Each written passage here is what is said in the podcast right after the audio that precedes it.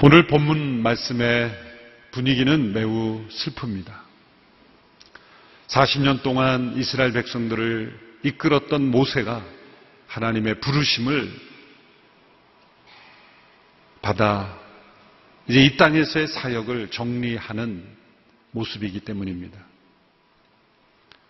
광야 40년을 이끌었던 그는 가나안 땅에 들어가지 못합니다.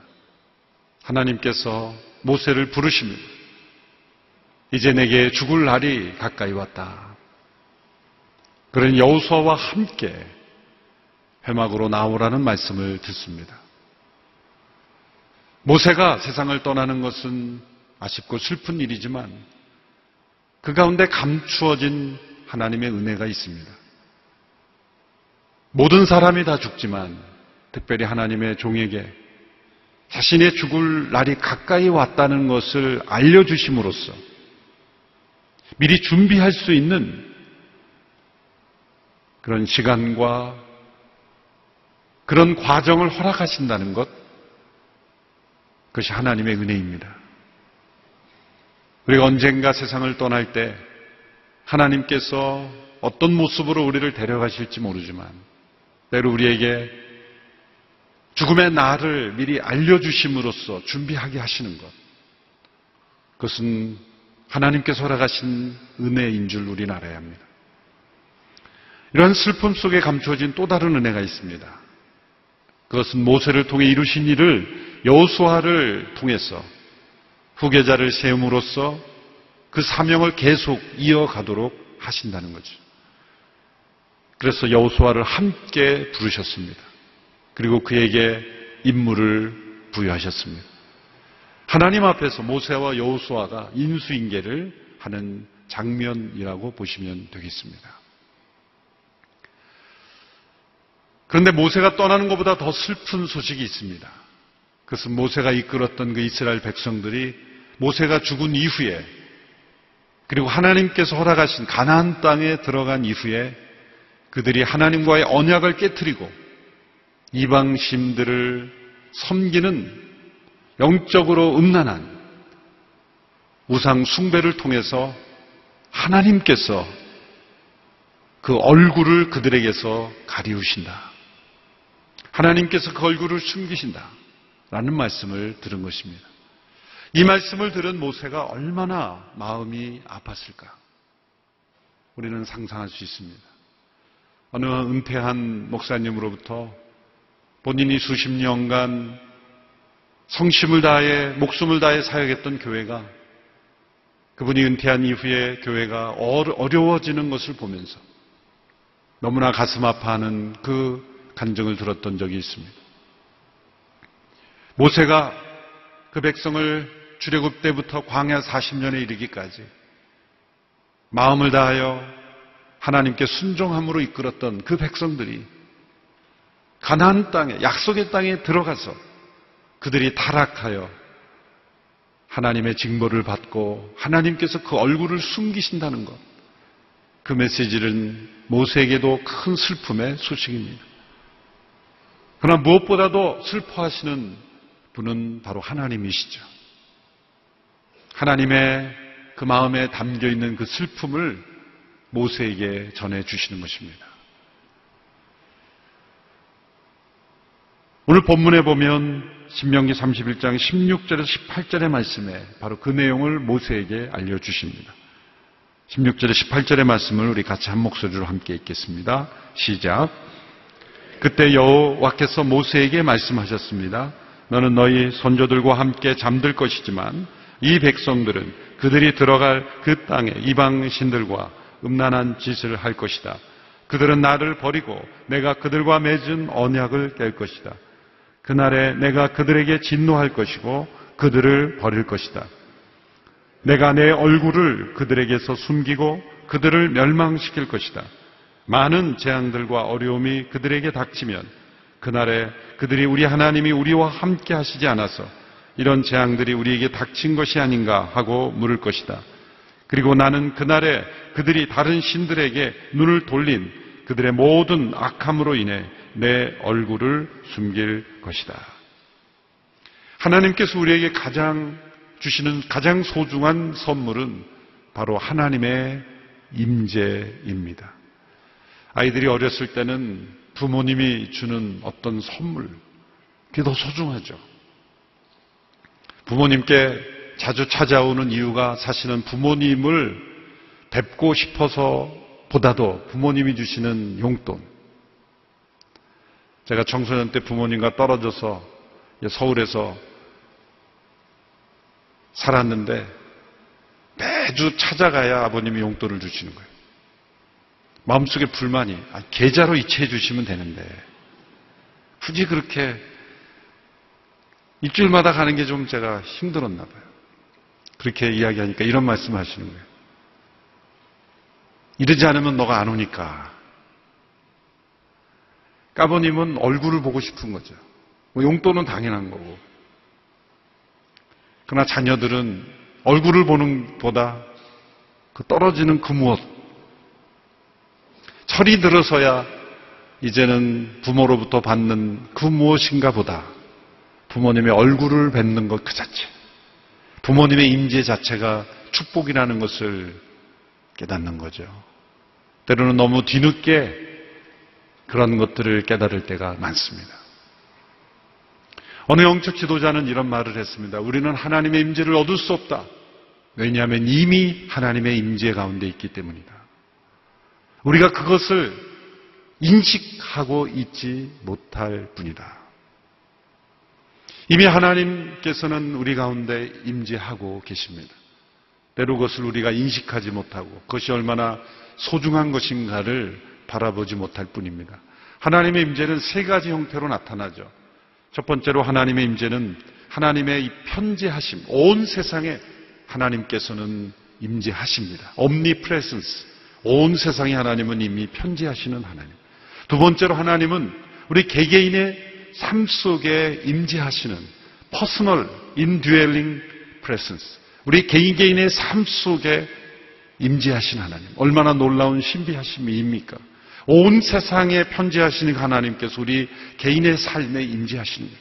세 번째 하나님의 임재하심은 하나님의 임재하심이 어떤 능력으로 사건으로 우리의 삶 속에 분명하게 나타나시는 역사하심, manifest presence라고 말할 수 있는 거예요. 때로는 기적이 나타나고 병이 낫고 또 연약한 자가 강건함을 입고 회복이 일어나고 화해가 일어나고 초자연적인 기적의 능력으로 하나님의 임재가 나타나는 거죠. 이런 하나님의 임재하심을 한마디로 표현하면 하나님의 얼굴이 우리 가운데 비춰지고 하나님의 얼굴이 우리 가운데 나타나신다. 그렇게 표현할 수 있습니다. 민수기 6장 25절 26절에서는 아론과 제사장들에게 백성들을 이렇게 축복하라고 말씀하셨습니다. 민수기 6장 25절 26절의 말씀을 같이 읽겠습니다. 시작.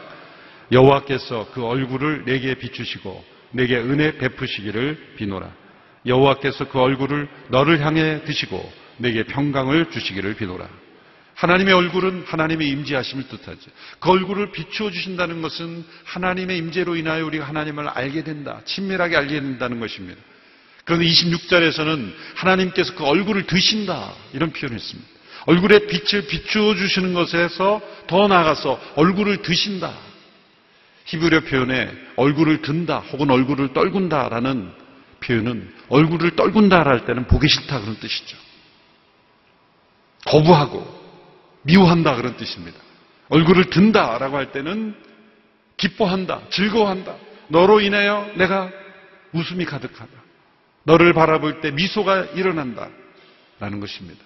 하나님께서 우리에게 얼굴을 비춰줄 뿐만 아니라 우리로 인하여 그 얼굴을 드시는 하나님.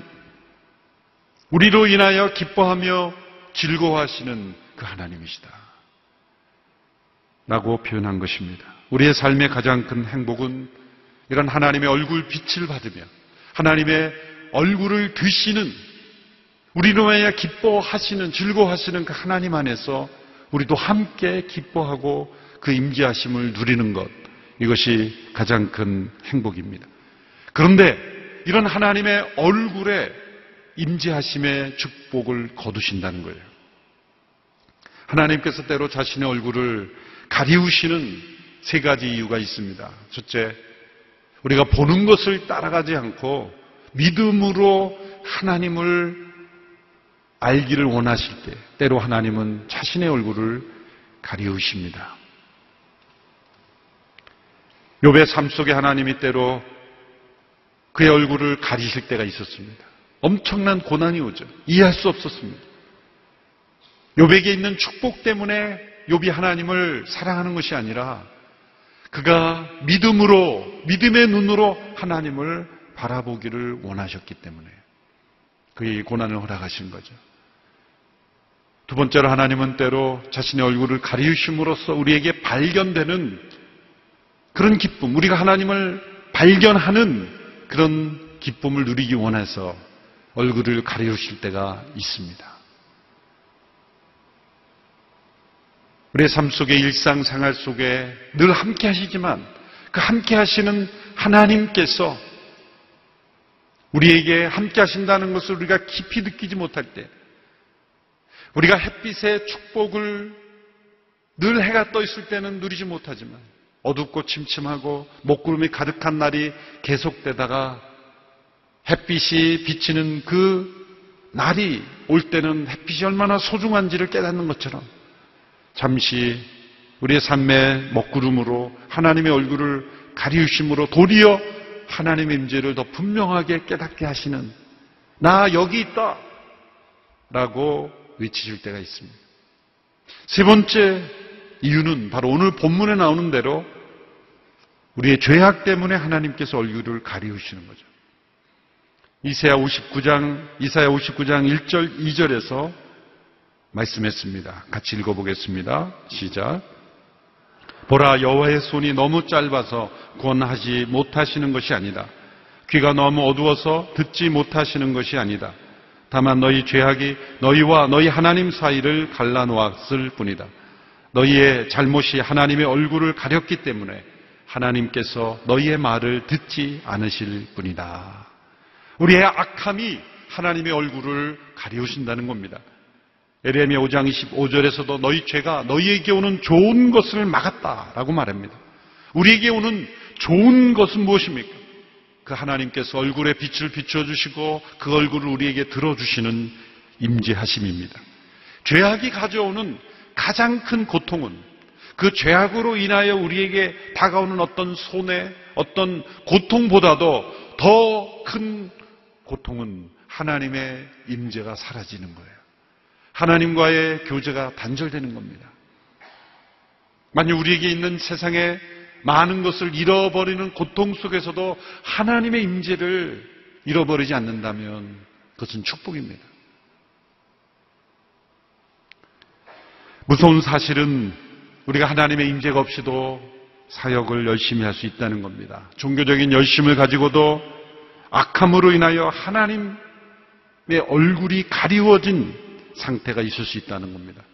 예수님께서 유대 지도자들을 경고하신 것은 그들의 제사나 사역에 문제가 있어서가 아니라 그들이 악을 버리지 않으면서 하나님의 얼굴이 가리워져 있는 상태에서 그들이 열심을 냈다는 거죠. 하나님께서 원하시는 것은 제사보다 순종입니다. 악을 떠나 하나님의 얼굴이 가리워지지 않게 하는 것입니다. 하나님께서는 항상 우리에게 얼굴빛을 비춰주기를 원하시고 하나님께서는 우리에게 항상 얼굴을 드시는 그런 임재하심의 축복을 우리 개개인의 삶 속에 능력으로 임재하기를 원하신다는 거예요. 우리 안에 죄악이 있을 때, 우상 숭배가 있을 때, 그 하나님의 얼굴 빛을 가리우게 되는 거예요. 좋은 것을 놓쳐버리게 되는 거예요. 하나님께서는 모세와 여호수아에게 장차 일어날 그 백성들의 배교, 우상 숭배, 죄악으로 인한 안타까운 소식을 미리 알려주셨습니다. 장차 그럴 수 있다라는 가능성이 아니라 확실히 일어날 일을 미리 알려주신 거예요. 역사적으로 우리는 그러한 사건이 일어난 것을 우리는 알 수가 있습니다. 하나님께서 왜 이 모세에게, 요수아에게 장차 일어날 미래의 일을 알려주시는 것일까요? 이렇게 슬픈 소식을 인수인계를 하시면서 이제 여호수아의 모세에 주신 사명을 여호수아에게 이어받게 하시는 그 인수인계의 중요한 내용이 뭐냐면 이 백성들은 나를 떠날 것이다. 내가 얼굴을 가릴 것이다. 왜 이 슬픈 소식을 인수인계 시간에 말씀해 주시는 것일까? 첫 번째 이유는 절망하지 말라는 겁니다. 포기하지 말라는 겁니다. 미리 알려주심으로 포기하라는 뜻이 아니라 그러니 절망하라는 것이 아니라 정반대로 놀라지 말고 이 백성들이 이런 모습이 나타난다 할지라도 너희는 지도자로서 포기하지 말고 절망하지 말라. 다가올 역사를 미리 알고 대비하는 것과 모르고 맞이하는 것은 큰 차이가 있습니다. 돌이켜보면은 이런 꿈을 꾸었던 기억이 새롭습니다. 한 목사님께서 돌아가시기 며칠 전에, 며칠 전에 저는 그때 베트남 호치민에 있었습니다. 목요일 날이었는데 꿈을 꾸고 잠에서 깨어났는데 밤새 하목사님과 이렇게 같이 대화했던 일대일로 대화한 그 기억이 나는 거예요. 그런 꿈은 처음이었습니다. 가끔 이제 부교육자로 일할 때 하목사님 이렇게 장면에 나타났던 적이 있어요. 근데 가끔 지적받고 약간 그런 뭐 행사할 때 스쳐 지나가는 그런 장면이었지만 얼굴과 얼굴을 대면하여 그렇게 오래 대화했던 경험은 없습니다. 밤새 같이 있었던 느낌이에요. 뭐 내용은 다 기억나지 않습니다만 참 특이한 꿈이구나. 근데 그 내용이 그런 메시지였어요. 전체 줄거리는 다 기억나지 않지만 절대로 낙심하거나 포기하지 마라. 절망하지 마라. 포기하지 마라. 그 격려의 메시지가 밤새도록 대화 가운데 이어졌어요.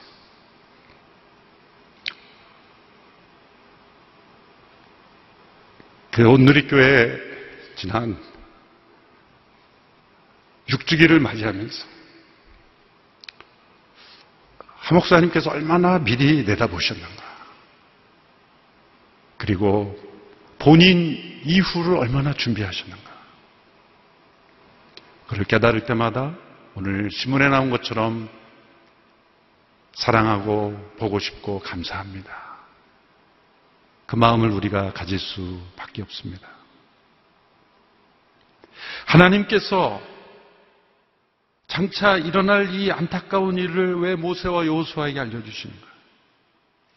하나님의 사람들은 다가올 역사의 미래를 아는 사람입니다.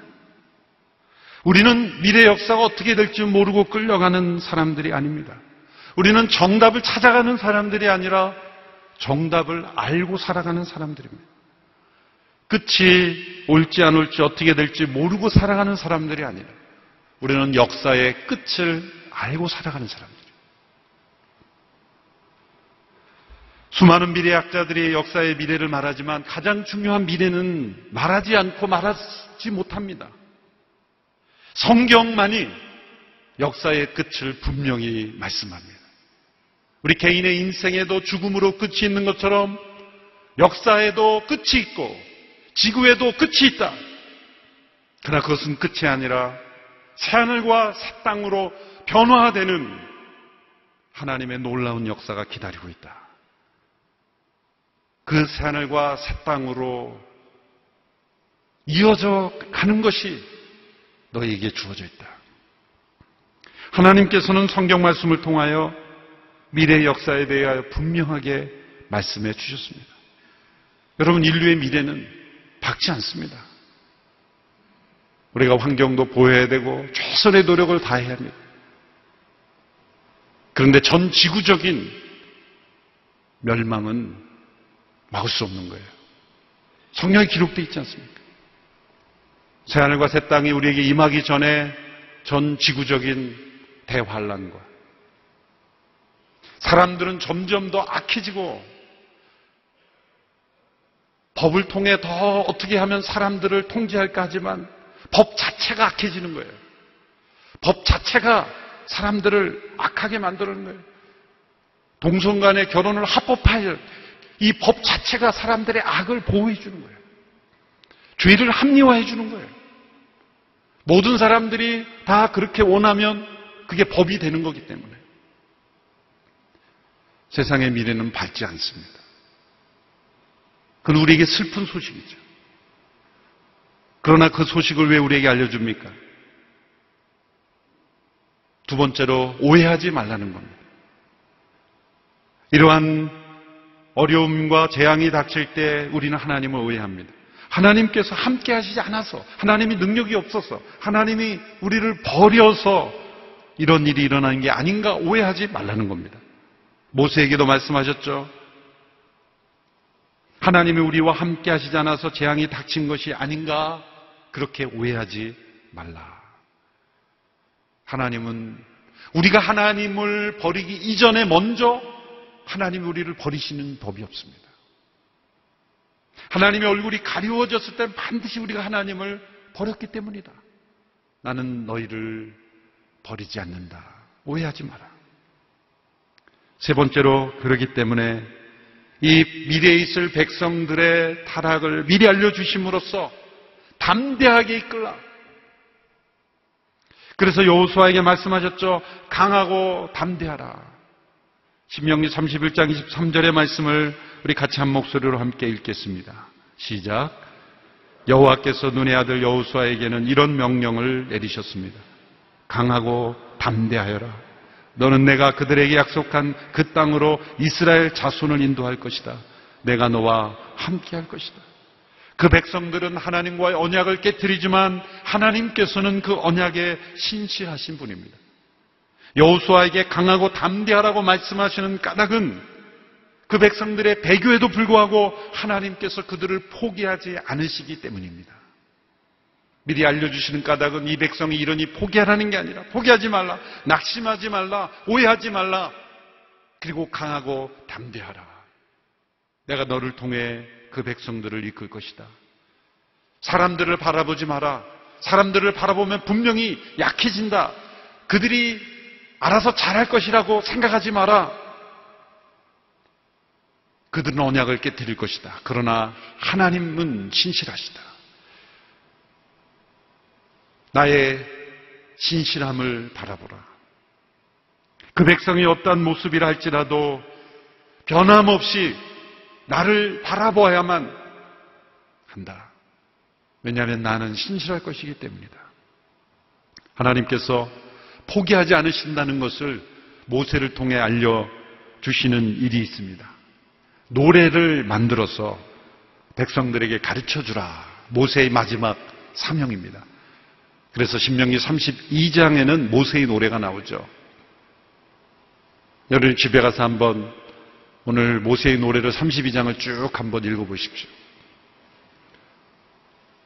하나님께서 작사, 작곡하신 노래를 모세를 통해 알려주십니다. 그 내용의 핵심은 하나님은 신실하시다는 거예요. 그 하나님의 신실하심을 뭐로 비유하냐면 반석, 바위, 견고한 반석, 신실하신 반석.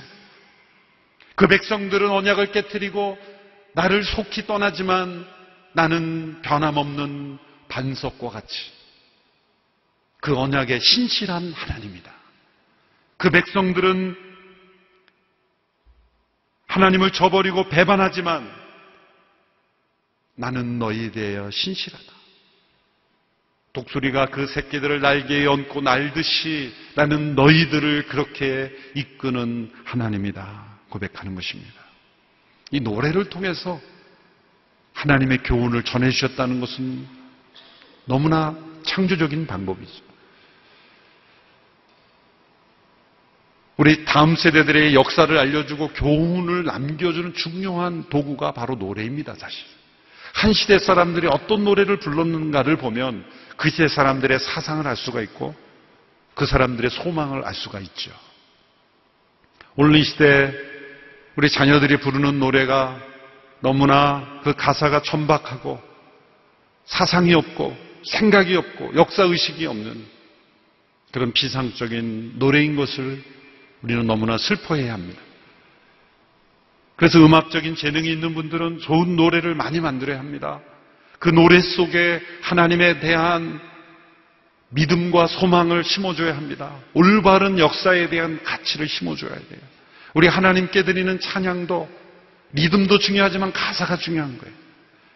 그 가사 속에 하나님의 역사가 담겨 있는 거예요.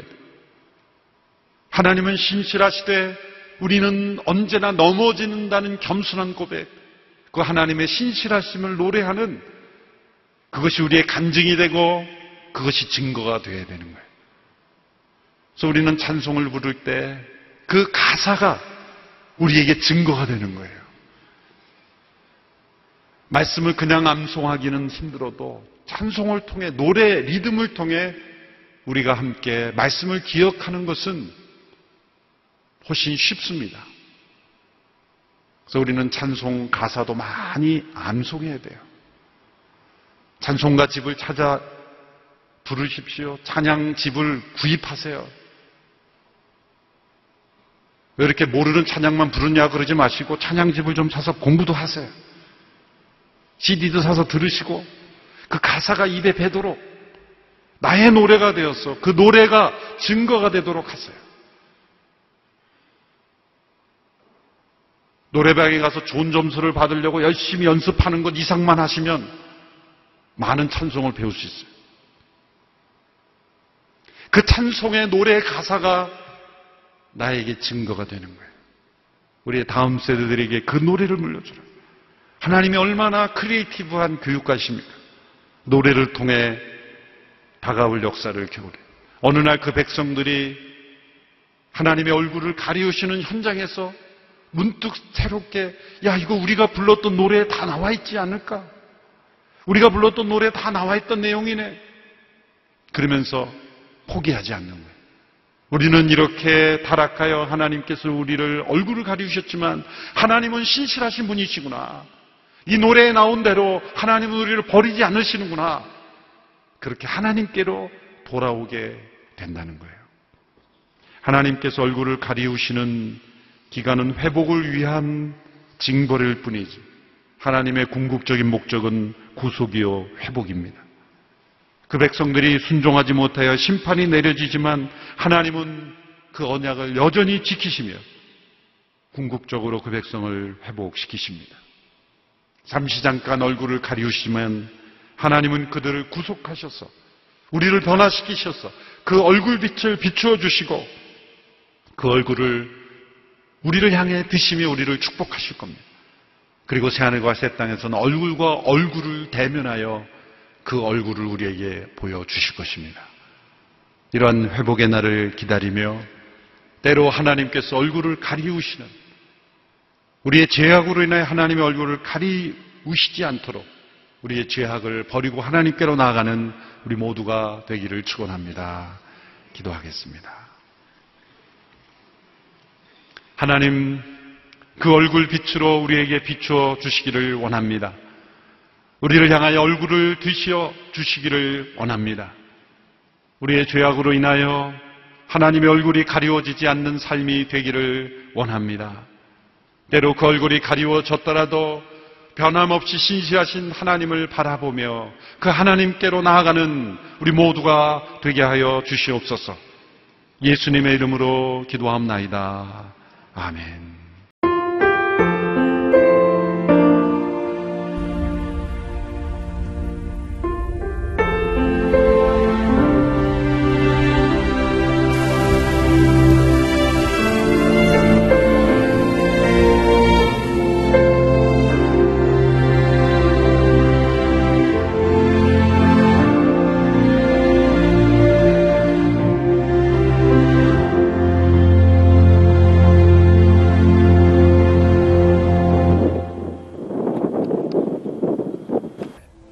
출근을 해서 일을 시작하려고 하는 그런 순간이었는데 전화가 왔더라고요.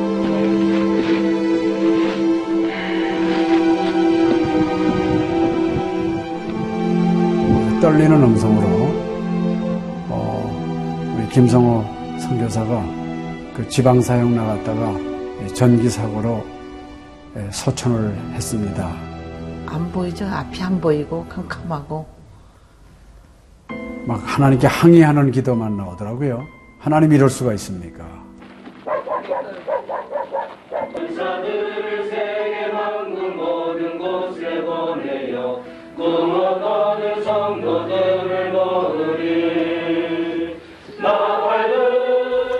성호야 미안하다 미안해 이렇게 그 생각밖에 없어요.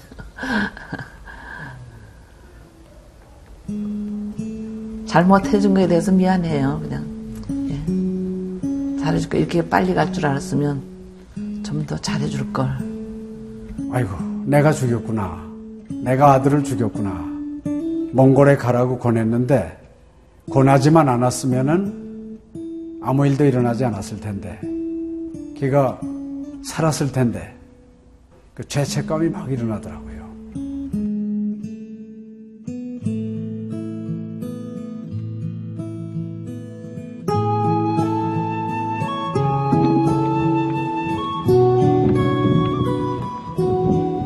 요. 김성호 아들은 네, 네가 보낸 것이 아니라 내가 보냈다. 하나님께서 아들을 보내셨다고 하는 그런 음성으로 저희가 들려지는 2000년도에 저희 아들을 그 울란바토르 나랑 공동묘지에 묻으면서 그 하나님의 속삭임이 제 마음에 있으셨어요. 예, 김여일아, 때가 되면 너도 와라.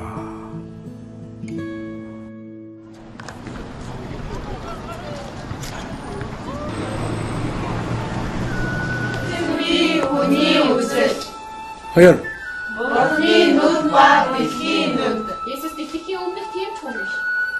이제는 여러분들은 새로운 시점을 해요. 아다 먹기 싫을 때 봤어. 네, 그걸 확실히 내가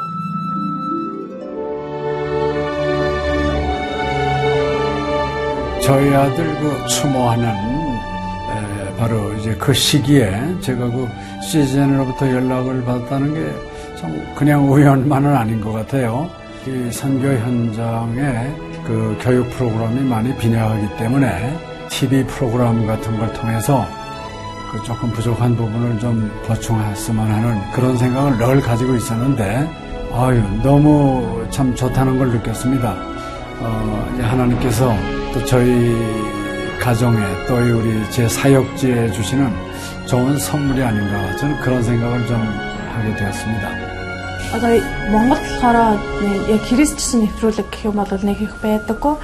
М, Тэр ганцхан зөвлөг ганцхан байдаг болохоор тэр нь ч гэсэндээ сайн христний ингээд сайн үзүүлч ч юм уу тэ христийг яг шууд ингээд амжуулах ямарч боломжгүй байдаг учраас ярьж сонсож чадахгүй байсан мэд хүмүүс англи сурангаа судаан сурж байгаа учраас а тэрийг бас сонсоод ингэж уншаад тэтгэл хийж байгаа даа талхал талхалтай нэт зүгээр ингээд нэвтрүүлэг гараагүй штэ тэгээд өхөө яа христчин бусад орнууд маань яаж мөргөл өрөвт юм өөр бас тхэн хүмүүс ямар хөө байдлаар хүлээж авд ийм хөө байдлуудыг хүлээж авдаг байгаа юм. Монгол ирсэн СЖН-д нэвтрүүлгийнхаа даа тэгээ баярлаа. Тэг үнхээр их баярлаа. Тэг амжилт хүсье аа. Амжилт.